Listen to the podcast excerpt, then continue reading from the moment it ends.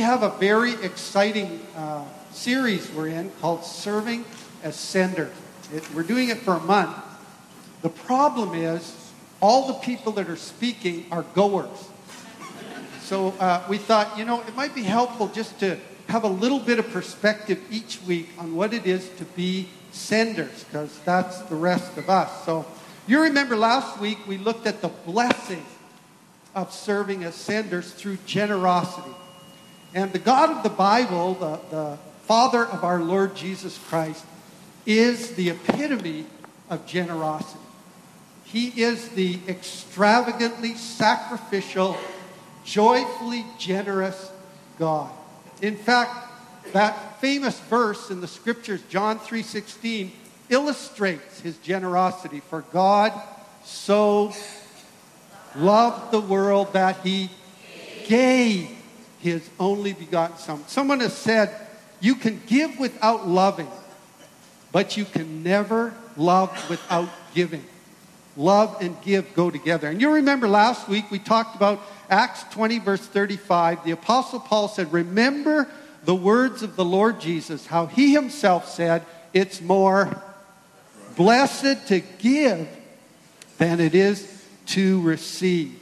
Jesus said there is more blessing in giving than there is in receiving. And then we talked about five blessings that come to us when we give. First of all, when we give, we touch the very heart of God Himself. We experience the manifest presence of God. Secondly, when we give, we open ourselves up to God blessing us. 2 Corinthians 9 says, He who sows bountifully will reap bountifully. And that God gives seed to the sower, not the hoarder. And then, thirdly, when we give joyfully, we experience God's love. Because 2 Corinthians 9 says, God loves a cheerful giver. Fourthly, when we give, God's power overflows to us and through us. And we see that in 2 Corinthians 9 as well. It says, God is able or powerful to make all grace abound to you, so that having all sufficiency in all things at all times, you may abound or overflow, exceed in every good work. When we give joyfully, the power of God increases in our lives. And lastly, when we give, God enriches us in every way. And we find that in 2 Corinthians 9 as well. You will be enriched in every way to be generous. Isn't that interesting? We are enriched today to be generous. Here's my good friend Randy. I've given him permission. I said, Randy, if the sound isn't good, please feel free to come up and correct me. So thank you, Randy. Can we just give Randy a, a round of applause? He worked so hard. Those sound guys are such a gift from God. This was the worst disaster for sound you could ever build. And yet, Randy has, has got fantastic sound for us. Okay, so this week, we're going to look at another aspect of serving as senders the cost of sending. And we're going to feel this this morning, particularly the emotional cost, the pain of sending people. And we find that in Acts 20, verse 36 to 38. When he had said, that's the Apostle Paul, said these things, he knelt down and prayed with them all. There was much weeping on the part of all, and they embraced Paul and kissed him, being sorrowful most of all because of the word he had spoken, that they would not see his face again. And they accompanied him to the ship. Now, the context here is the Apostle Paul is traveling back to Jerusalem and he's going to get into trouble. He's going to be put in prison. There's been prophetic words. And so this, these people, he calls, he's at Miletus, which is a port near Ephesus, and he calls for the elders of the church to come to him. And the elders, and, and maybe their wives and their children came, and they're kneeling on this Mediterranean beach, and they're weeping as they're praying, and they're hugging and kissing it's an incredibly emotive, emotional scene as these people realize they may not see Paul ever again. And that is part of the cost of sending. We see it in verse 37 much weeping on the part of all. It's not just an emotional cost for the senders, it's an emotional cost for the goers. It's going to be emotional cost for Elyse and Will and the Fosters. And I know it's been an emotional cost for Darcy and Reinhardt. I know one of the great pains for Darcy is giving up her grandchildren. Much weeping on the part of all. And then verse 38 says, being sorrowful. This word sorrowful is only used four times in the New Testament, all by Dr. Luke. And it means anguished, torment. It's used of Mary and Joseph when they lost 12 year old Jesus for three days in the temple. Mary finds them and she says, Your father and I have been searching for you in great distress. That's the emotion that's on this beach. And that's the emotion of being senders. And verse 38 says, They would not see his face again. The anguish is the pain of separation. You know, Skype and FaceTime help, but there's a big difference between seeing someone on a screen and holding someone in your arms. Why? Why go through all the painful cost of sending and going? One reason it's Jesus. Jesus Himself is the great prize of our obedience. And Jesus promised in Matthew 19 and Mark 10, who said, Everyone who leaves houses, brothers, sisters, father, mother, children, grandchildren, doesn't say that in the text, but I know they meant that, or lands for my sake will receive a hundredfold in this life and eternal life. The great ble- uh, uh, blessing in serving as senders, and there's also great cost. And I know I've been in the hospital room where Reinhardt has held this six year old, six year old boy. He's a vegetable. He just lays in his bed all day, doesn't even get changed on the weekends. The room's horrific when you go in on Mondays. But they go in there and they hold those babies. And now they're, they're trying to get them over to the center. And Jesus says, all the pain of separation I'll make up a hundredfold. That's part of the cost of being senders. And now I'd like to introduce our speakers this morning, Will and Elyse. Let's give them a round of applause. Good morning. Well, we're just going to pick ourselves up off the floor after we've been weeping. you know. Speak for yourself. Uh, I'm just kidding. Just right, kidding. okay. Well, I've been worshiping with you guys for my whole life. And I can honestly say, it never gets old. It never gets old. I love worshiping with you. And we are savoring every moment of being with you in these last couple of months. And it's our privilege to speak to you today and share with you some of our journey and, and describe what God's been doing in our hearts. And we believe He's given us a word for you today um, that's hopefully going to be a blessing. So we're going to tag team it a bit, and um, hopefully we don't make a train wreck here, but we'll give it our best shot. Let's just yeah. pray quickly before we start. Lord, we thank you that you are with us. You are God with us, Emmanuel, yeah. and we need your help. Lord, we want your words to be communicated, and I pray that the Spirit of the living God would, would penetrate our hearts today, and that, uh, Lord, everything that you want to communicate would be spoken, and that uh, we would go out of here in joy and in freedom that you have for us. We welcome you here, Holy Spirit. Amen. Amen. Okay. Well, good morning, church. Let's open up to Acts chapter 27 in our Bibles. We're going to be picking up actually some of the story of where Ron was talking about this morning. Paul ended up in Jerusalem. He did get into trouble, and he ended up uh, on a ship, set sail for Rome to go and stand before Nero, the Roman emperor. And so we're going to follow and study this story through and discover what God wants to say it was this morning. And so let's start in verse 1. And this book was written by Luke, who was actually the writer of one of the Gospels. He was a, a disciple of Jesus, and, and uh, along with Paul, he was on the ship. So, verse 1. And when it was decided that we should sail for Italy, they delivered Paul and some of the other prisoners to a centurion of the Augustan cohort named Julius. Okay, so Paul is a prisoner. Okay, he's wearing chains. Actually, earlier in Acts it says he's got two chains, one tied to either side of him so that they couldn't run away as prisoners.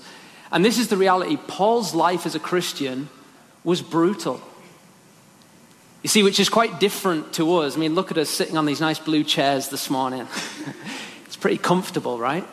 But Paul's life was actually brutal, and he gives a list in 2 Corinthians 11 of all the things that he went through as a Christian beatings, persecutions, trials, prison, shipwrecks, hunger, thirst, sleepless nights. He was even stoned and left for dead.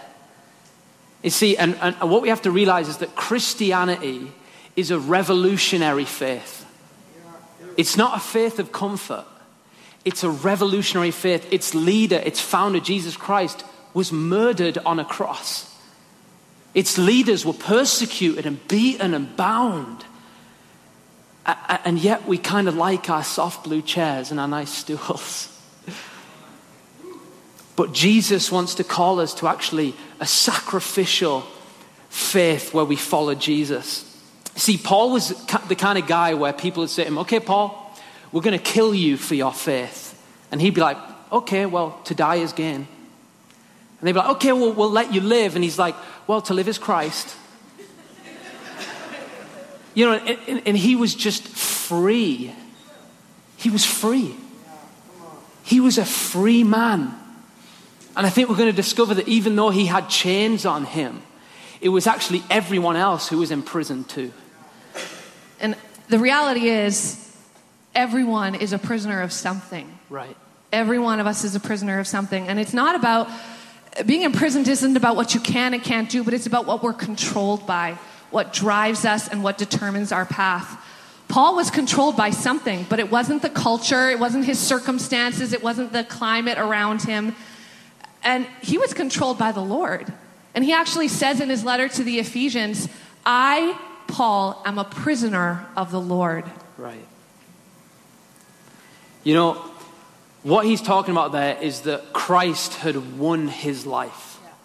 Paul was a prisoner of blood. He was controlled by Jesus. He wasn't controlled by the culture and the things around him. And we're going to discover that more. But just to open up a little bit of what that means, Paul, Paul's heart was won by Christ.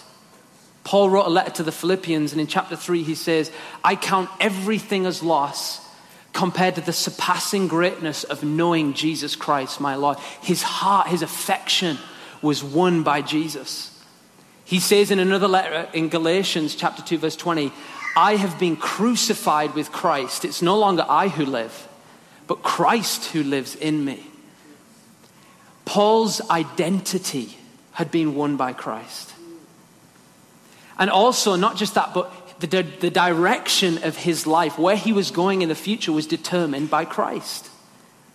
Many of us have plans for our lives, and Reinhard and Darcy, was it Romania 20 years ago? Did you see it coming 30 years ago? Did you see it coming? No, but Jesus has plans for our lives. Being a prisoner of the Lord means that He determines our path. Okay, let's go to verse 2. We're just going to keep stopping along the way here. Is that okay? Okay, I just good. want to jump in and say one thing. Sorry. We, in this journey to York, we've actually faced some of those same questions. Right. Our affection, our identity, our trust in, in our future has, has been tested every single day. Are we a prisoner of the Lord or am I a prisoner of my circumstances? Am I going to sit in self pity about this is really hard, leaving everything I've I love everything I've worked towards, everything I've built, all the people that have captured my heart. Am I a prisoner of the Lord? And does He have my affection and my trust and my hope and my security and my identity? Or am I a prisoner of other things? We're going to talk a little bit more about that later. Yeah. So I think there's actually four prisons. Paul was a prisoner of law, but there's four prisons that he could have been trapped in, and, and they come right out of the scripture here. So let's turn to verse 2. And embarking in a ship of Adramyttium, which was about to sail to the ports along the coast of Asia, we put to sea, accompanied by Aristarchus and Macedonia from Thessalonica. Wow, that's a lot of big words. Whew. The next day, we put in at Sidon, and Julius, his centurion, treated Paul kindly. Notice this. He treated Paul kindly and gave him leave to go to his friends and be cared for. So, so, Paul is cared for by his friends, and, and then they got on more ships and moved further along to a couple of places. But, but here's the big question as we, as we um, go down to verse 9 Should they go all the way to Rome because they're in winter now? Should we sail? And so, verse 9 Since much time had passed and the voyage was now dangerous because even the fast was already over, that's the Jewish Day of Atonement that took place in early October and this is 59 AD. This is 29 years ish after Jesus Christ was on the earth. This is when Paul's on this ship.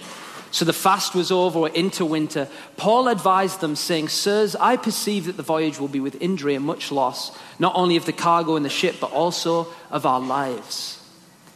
But the centurion, noticed this, paid more attention to the pilot and to the owner of the ship than to what Paul said. So notice, Paul was both favored and dismissed by the same guy in a matter of verses. He was blessed and, and brushed off in a moment, but Paul was not controlled by it. Paul could have been a prisoner of people. This is the first prison. But this happens to us all the time, right?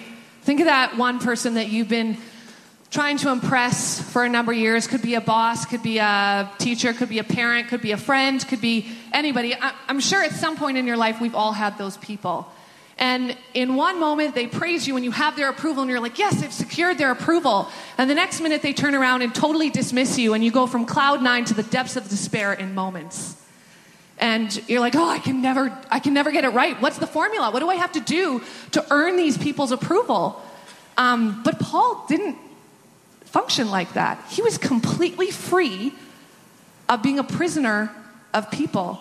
And the question we have today is do those people that you're thinking about, do their behaviors and actions control you?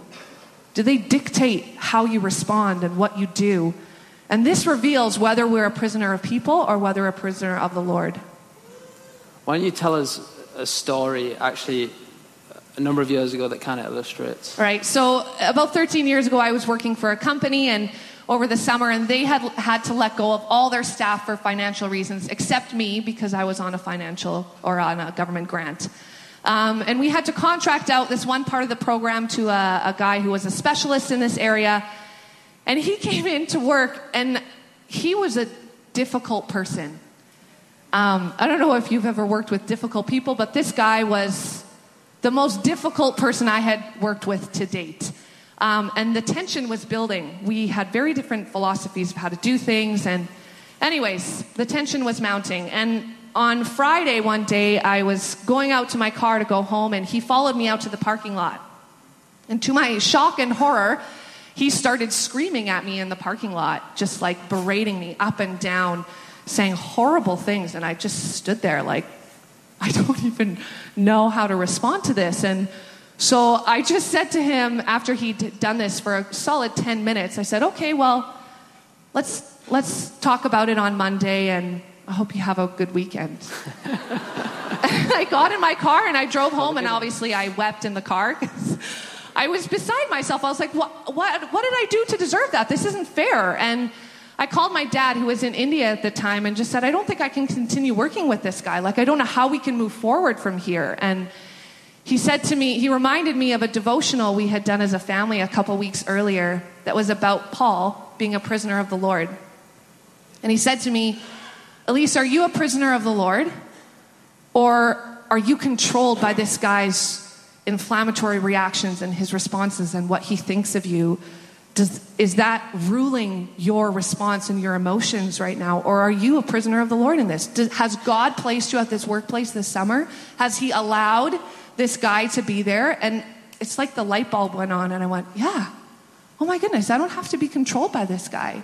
I don't have to live under his reactions and responses. I'm a prisoner of the Lord, which means no matter where I am, no matter whom I'm working with, God is good. Right. And He has me there for a reason. And by the grace of God, I was able to go back in on Monday morning and um, grace came out of me to my shock, but it was obviously the Holy Spirit had nothing to do with me. So, Isn't it amazing that being a prisoner of the Lord actually means you're free? yeah, totally. You get was free, of something, right? Yeah. It's, and I think the difference between a prisoner of people and being a prisoner of the Lord is that you're actually surrendered to the purposes of God in placing you with that person. Right. Think about that person in your life. God put you there. But we're not trapped to their problems. We're actually free in the sense that God put us there. And secondly, that you actually trust the goodness of God to use that person to shape something in you Right. rather than trying to combat and change something in the other person, right?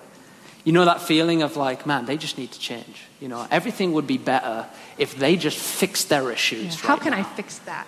You know what I'm saying? But a prisoner of Lord means, Lord, what are you doing in me? I think it also touches this issue of people's approval. Yeah. Do you live for people's approval? Do you live to, to, to get affirmation? I know this has been a big struggle in my life. The problem with it is that you rise with the appreciation of people and you fall on the criticism of people. It's an up and down roller coaster. You're Yeah. controlled by other people's approval. And it's hard to live free of that because it's like all of us have this need for affirmation in our life. And that's true because God's created you with a need Right. for love. The question is, where do you turn for that affirmation of love? Where are you looking? This has been embarrassing, but even in my spin class, I used to pick the bike right in front of the instructor so that I could get one smile of approval from her that, oh, you're working really hard. And if I didn't get it, I'd be like, oh, was I not working hard enough? She doesn't think I'm good enough. And I think she It's horrible. especially thought you were really good when I came that one time because I was next to you and. that seat is so hard. What? Who invented that? You know what I'm saying? But I, I think it's actually true of social media too, actually, right? Because we're built with this need for affirmation, and so social media is often um, people who have this need for affirmation, looking for affirmation from people who have a need for affirmation. and we just suck each other dry, right? Nobody actually gets filled or empowered or lifted up. Now, that's not all of what social media is, but you understand what I'm saying. A prisoner of the Lord looks to Jesus for that affirmation and love. So that you can say with David in Psalm 23, The Lord is my shepherd, I shall not want. I have no need because I'm found in him. William Carey was a missionary to India in the 17 1800s, and this is what he said Now all my friends are but one. I rejoice, however, that he is all sufficient. Maybe you have no friends. Maybe you feel rejected by people. Let me tell you, Jesus is the best and most sufficient friend you could ever have or need. Our journey with York has been a million decisions. I said to someone the other day, I have, de- I have decision fatigue. Like, just stop asking me, what do you want for dinner or what do you want to eat next? Because I don't, I don't know. Like, just, just help me here. um, financial decisions, timing decisions, um, people, like there's just so many decisions. And it's, it's actually been a minefield of being a prisoner of, of people because you can make decisions based on other people's approval rather than what Jesus is telling you to do. Or actually justify the decisions that you've made based on somebody's approval. You ever struggle with that? Being a prisoner of the Lord means you're free of that. So, actually, despite Paul, go to verse 13. They actually set sail. He said, No, we shouldn't sail. We're in winter here. But no, he's, they actually set sail despite what he said. So, verse 13 Now, when the south wind blew gently, supposing that they had obtained their purpose, they weighed anchor and sailed along Crete, close to the shore. But soon a tempestuous wind called the Northeaster struck down from the land. And when the ship was caught and could not face the wind, we gave way to it and were driven along. Hmm. So, this is the storm to end all storms. This is pretty much as bad as it gets on the sea. Not that I would know, but this is, this is what it sounds like, right? It's so bad that they actually have a name for this wind called the Northeaster. And the Northeaster was renowned among the uh, sailors of the ancient world for being um, the cyclonic, tempestuous wind and destructive power. I mean, that sounds pretty scary to me. And it, they were driven along by this for two weeks. Two weeks with no sun, no rain, no moon, only rain, and serious wind. I mean, they, they would have been terrified. This was a death situation. They knew they were not going to survive this because they were driven along by it. They couldn't control it, they couldn't drive through it. It was driving them. They were completely out of control. And, you know, there are a lot of us in this room that are facing some storms. Granted, maybe they're not as dramatic as the Northeaster, but there are some fearsome storms that some of you are facing today. The circumstances that are completely out of your control that you don't know how to handle, and you feel like you're being driven along by them rather than being able to drive through it. And, and I don't want to make light of that at all because those are extremely painful situations. Um, some of that we faced this year in, in preparing to move. Um, I think it's easy in those situations of life to become a prisoner of circumstances. Have you ever been a prisoner of a circumstance in your life? We've been, you know, it, through a lot of circumstances this year, but one in particular which really threw us out of control was last summer. We're about to leave for England on the Sunday, and this is the day before on the Saturday. We've been renovating our basement, and there's one pile of garbage left in the, in the middle of the rec room. And I think, I'm just going to go and rent a truck, get rid of the garbage, then we can go to England, come back, and enjoy the basement. So I went and got the truck, and I'm driving through Winnipeg.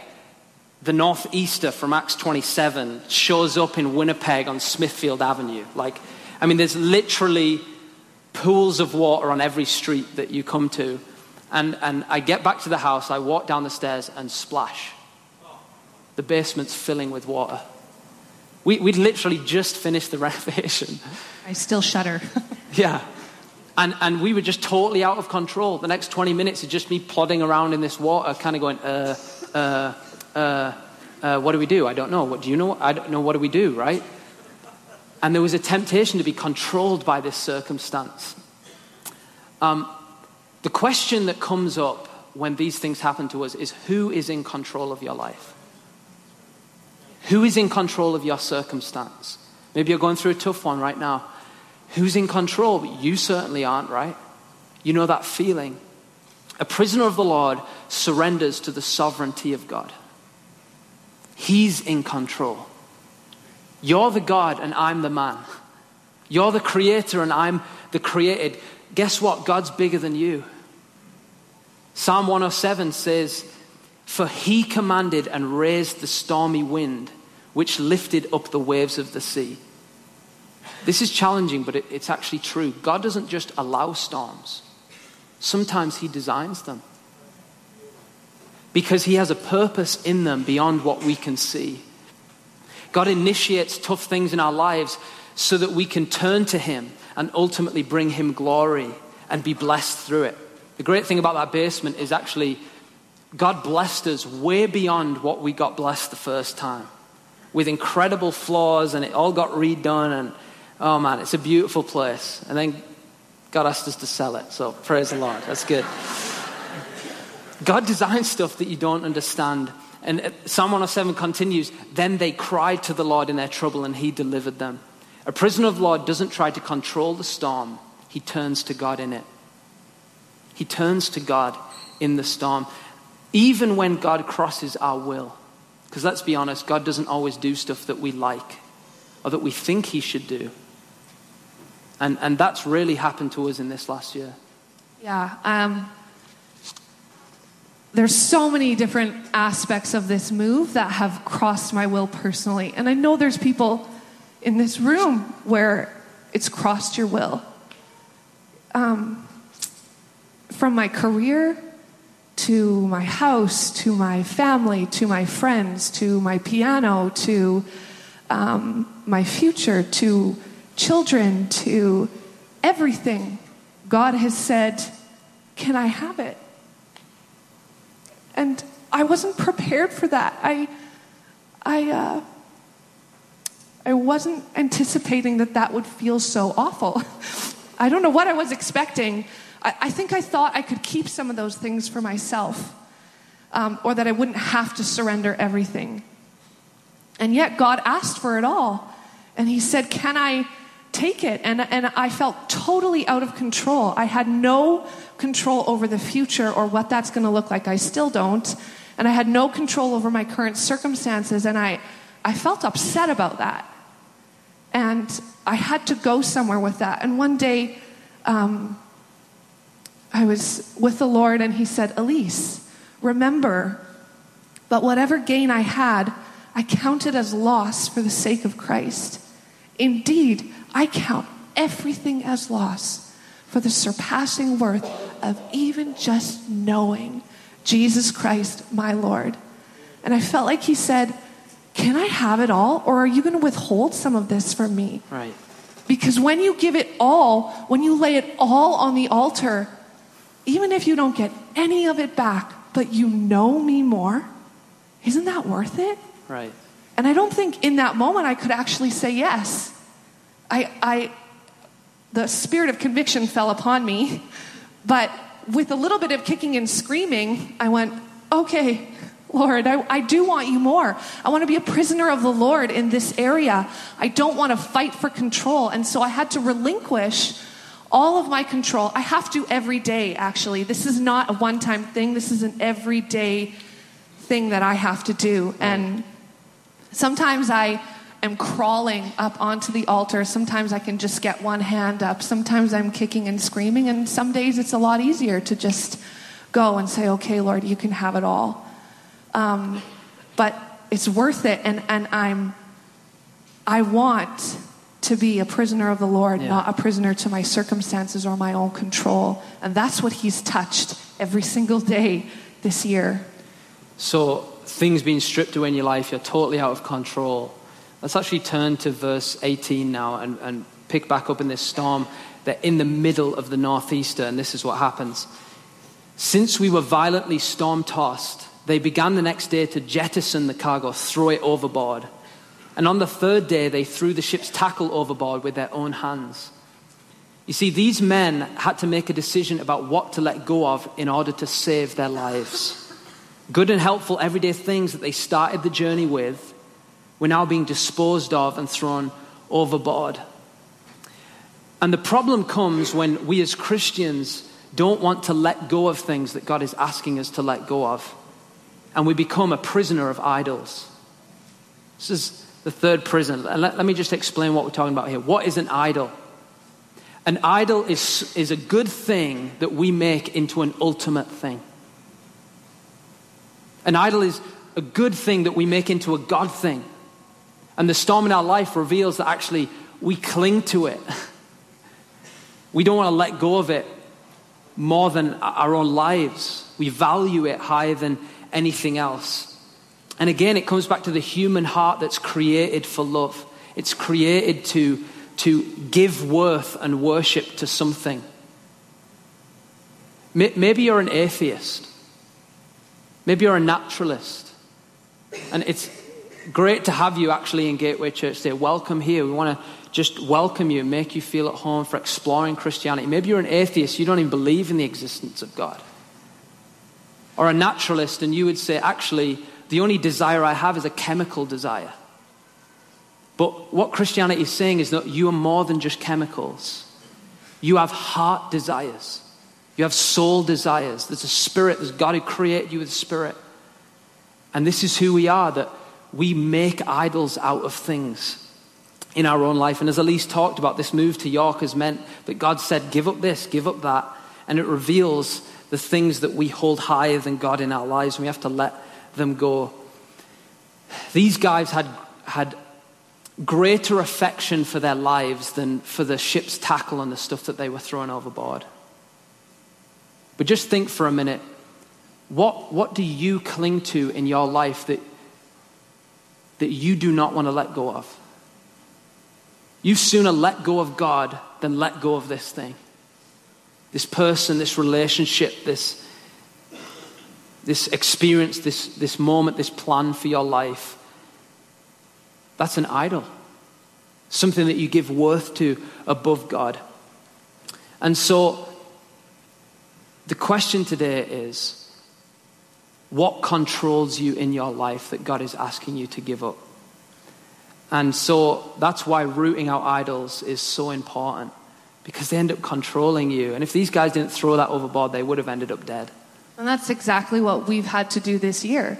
God has exposed idols in our hearts that we had no idea were even there. Mm. And I would say for me, my career actually was one of those that had become so important to me that I was refusing to give it up. And um, the Lord said, I want that too. And so I had to say, okay. Um, I had to, he exposed the idol of my heart, which had been a good thing that became an ultimate thing. And um, our, when you have to give something up, you realize just how much it means to you and how much it's become a part of your identity. And our identity has to be so solely founded in who Jesus is and us in him and him in us that nothing else matters. That I can easily say, Yeah, Lord, I'll give that, I'll give that, I'll give that, because my identity is found in you, not in what I do, what I have, where I live, who I, whom I'm friends with. None of that thing, none of that matters because my identity is found in you. And that's the gut wrenching thing that God has been taking us through. But it's His grace to us that He's exposed these things in our hearts because I don't want to. I don't want to move forward without dealing with these things. Totally. So, a, a prisoner of um, circumstances, a prisoner of idols, and, and firstly, we talked about a prisoner of what was it we talked about? People, that's right. So, we're going to move on to verse 27. When the 14th night had come, as we were being driven across the Adriatic Sea, about midnight the sailors suspected that they were nearing land. So they took a sounding and found 20 fathoms. A little farther on, they took a sounding again and found 15 fathoms. And fearing that we might run on the rocks, they let down four anchors from the stern and prayed for day to come. And as the sailors were seeking to escape from the ship and had lowered the ship's boat into the sea under pretense of laying anchors from the bow, Paul said to the centurion and the soldiers, Unless these men stay in the ship, you cannot be saved. Then the soldiers cut away the ropes of the ship's boat and let it go. These sailors were prisoners of self preservation. This is a big one.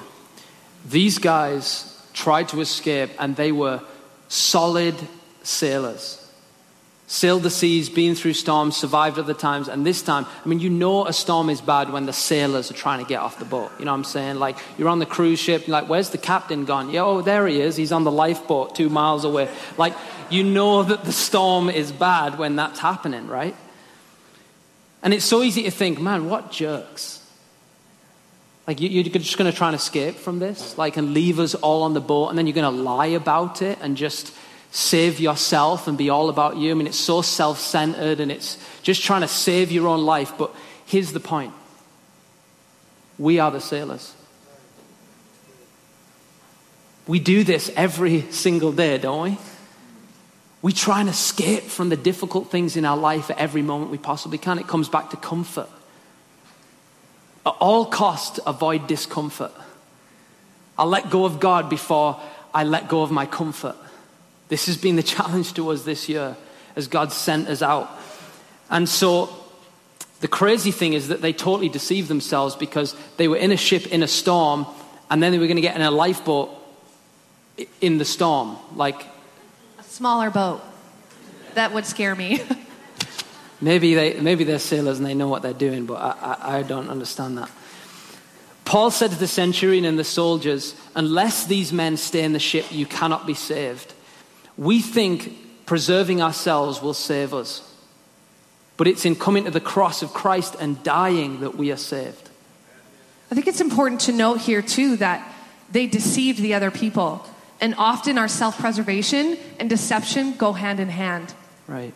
And, and that's a very important correlation there because we can deceive ourselves and we deceive other people in the context of, of uh, self preservation. So we constantly try to save ourselves from the trouble, but the point is the trouble's inside of you.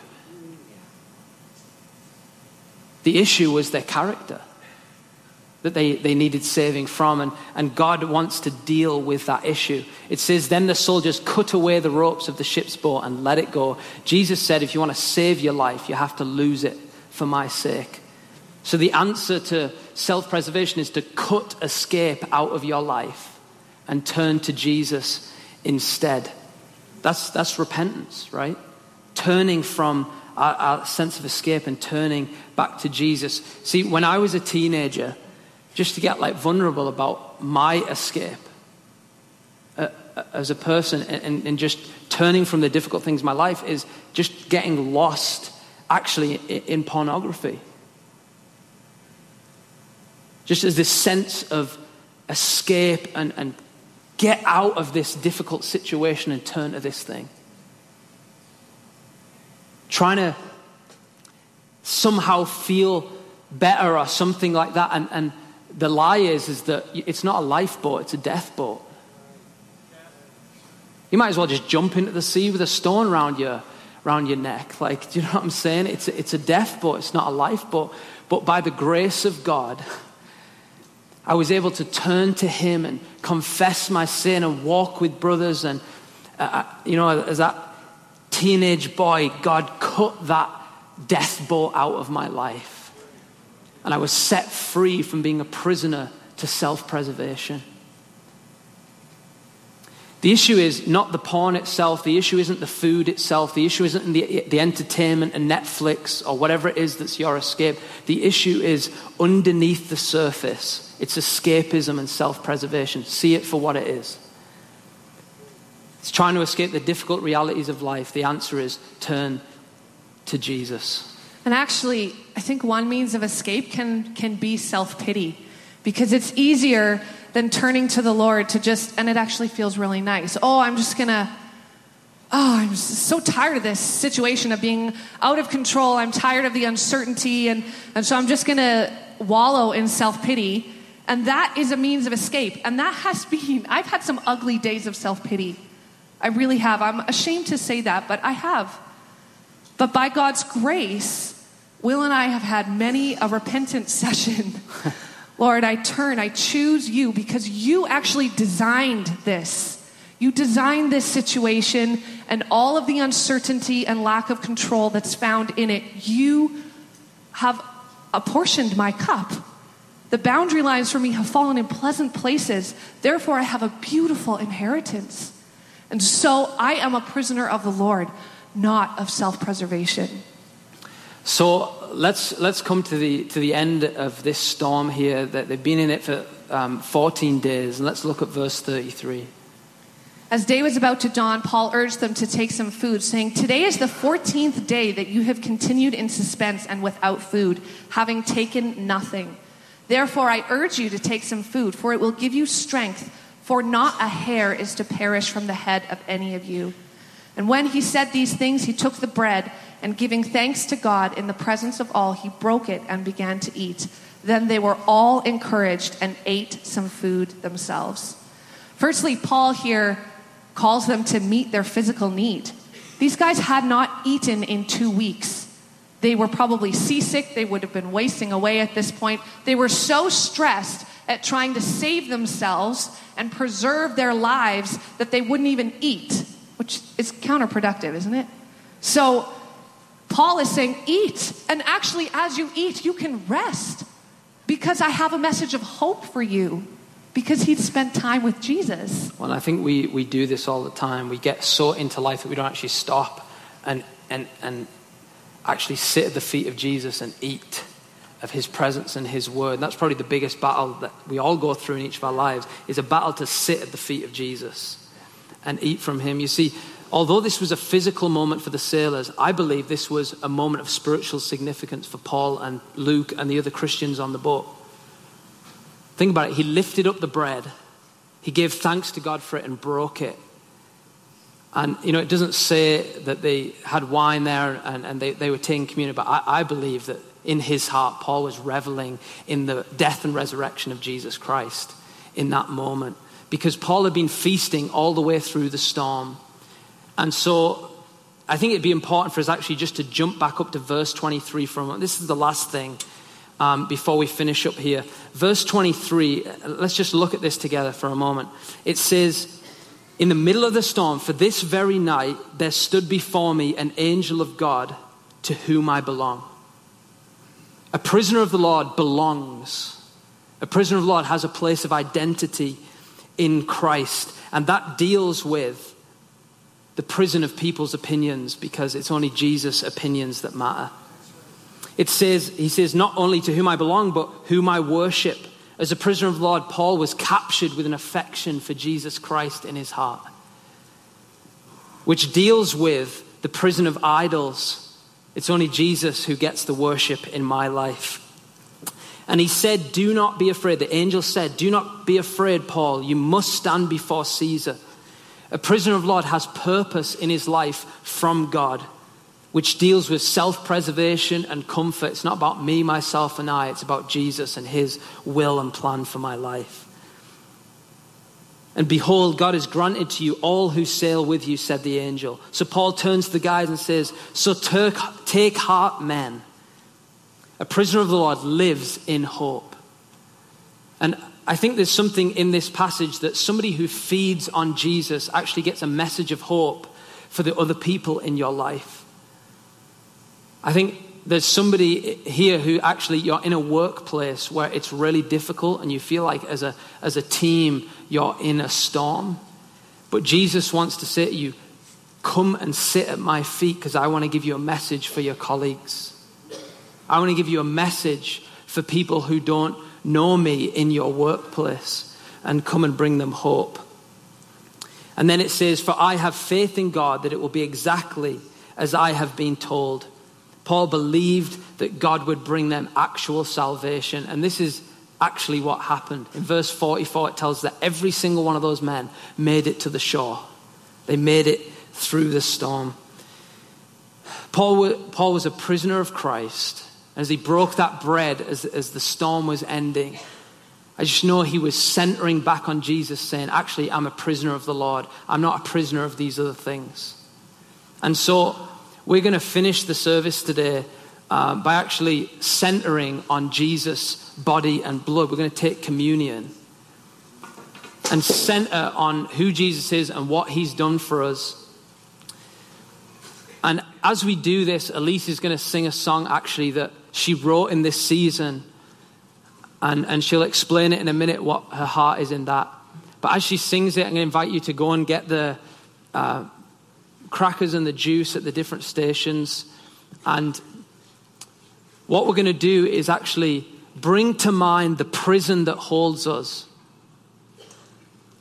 Whether you're trapped by people or circumstances or idols,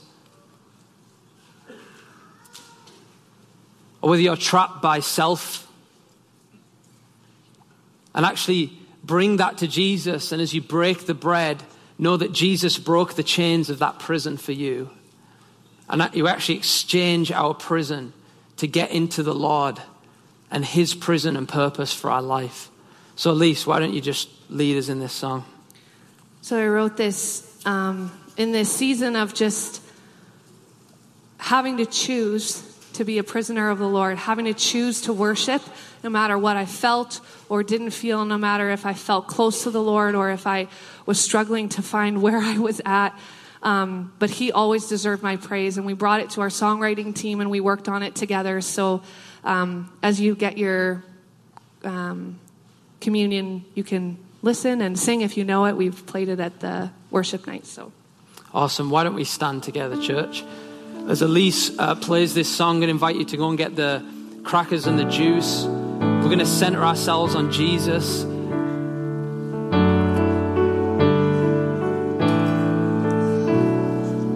Gluten free is right down at the front in the middle here, and uh, over on the sides too. You can pick up gluten free. When your word captures my thoughts And I feel your love disarm my heart.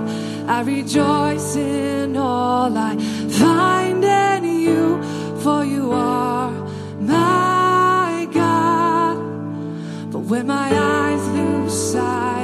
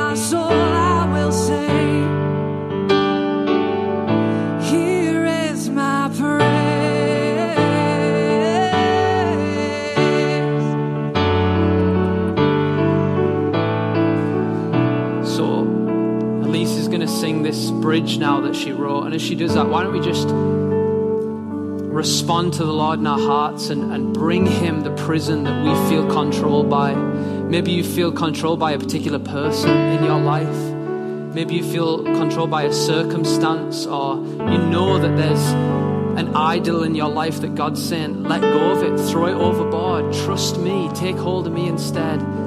Let's take this moment to bring that to Jesus and, choose Him. Choose to be a prisoner of the Lord. So, Elyse, why don't you sing this? And if you want to stand or sit or just be in God's presence, let's bring this to the Lord now.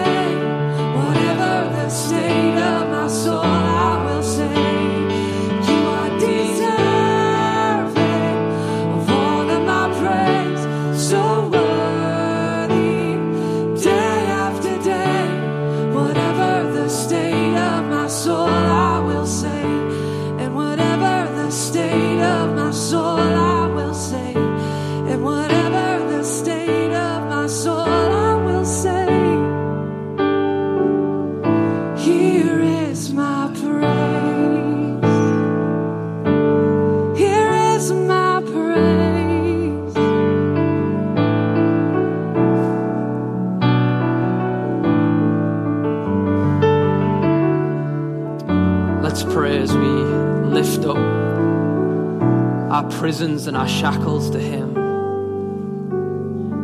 and exchange them for His life and His freedom. Lord, we want to be a prisoner of the Lord. Lord, we want to be found in you rather than found trapped in our own circumstances or ourselves or other people. And so, Lord, right now we come and give you our chains. We come and give you our prisons. Lord, that person who I'm trapped by, Lord, that circumstance that I can't control, I give it to you and I say, Jesus, you are more worthy than that thing in my life. Thank you, Lord, that you hung on that cross to break those chains and to set us free from it. So as we take and eat this bread, Lord, we recognize that you are better, that you are greater, that you made a way. Now we can be free of those things in our lives. Let's take and eat.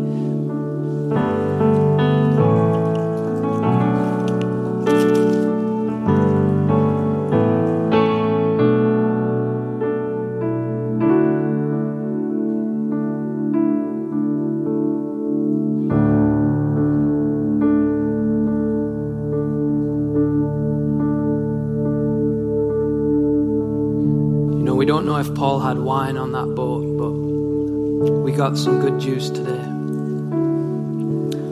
that represents the sacrifice of Jesus pouring out his life in our place. Drinking this means that you're not choosing the chains of your circumstance, you're choosing the freedom that you can have in Christ. So if you if you want to choose that in a fresh way today, let's let's drink with thanksgiving in our hearts and surrender. I give you my life. Jesus, thank you for your sacrifice that made a way. And we choose you today because you've chosen us on the cross. Thank you for your sacrifice in Jesus' name.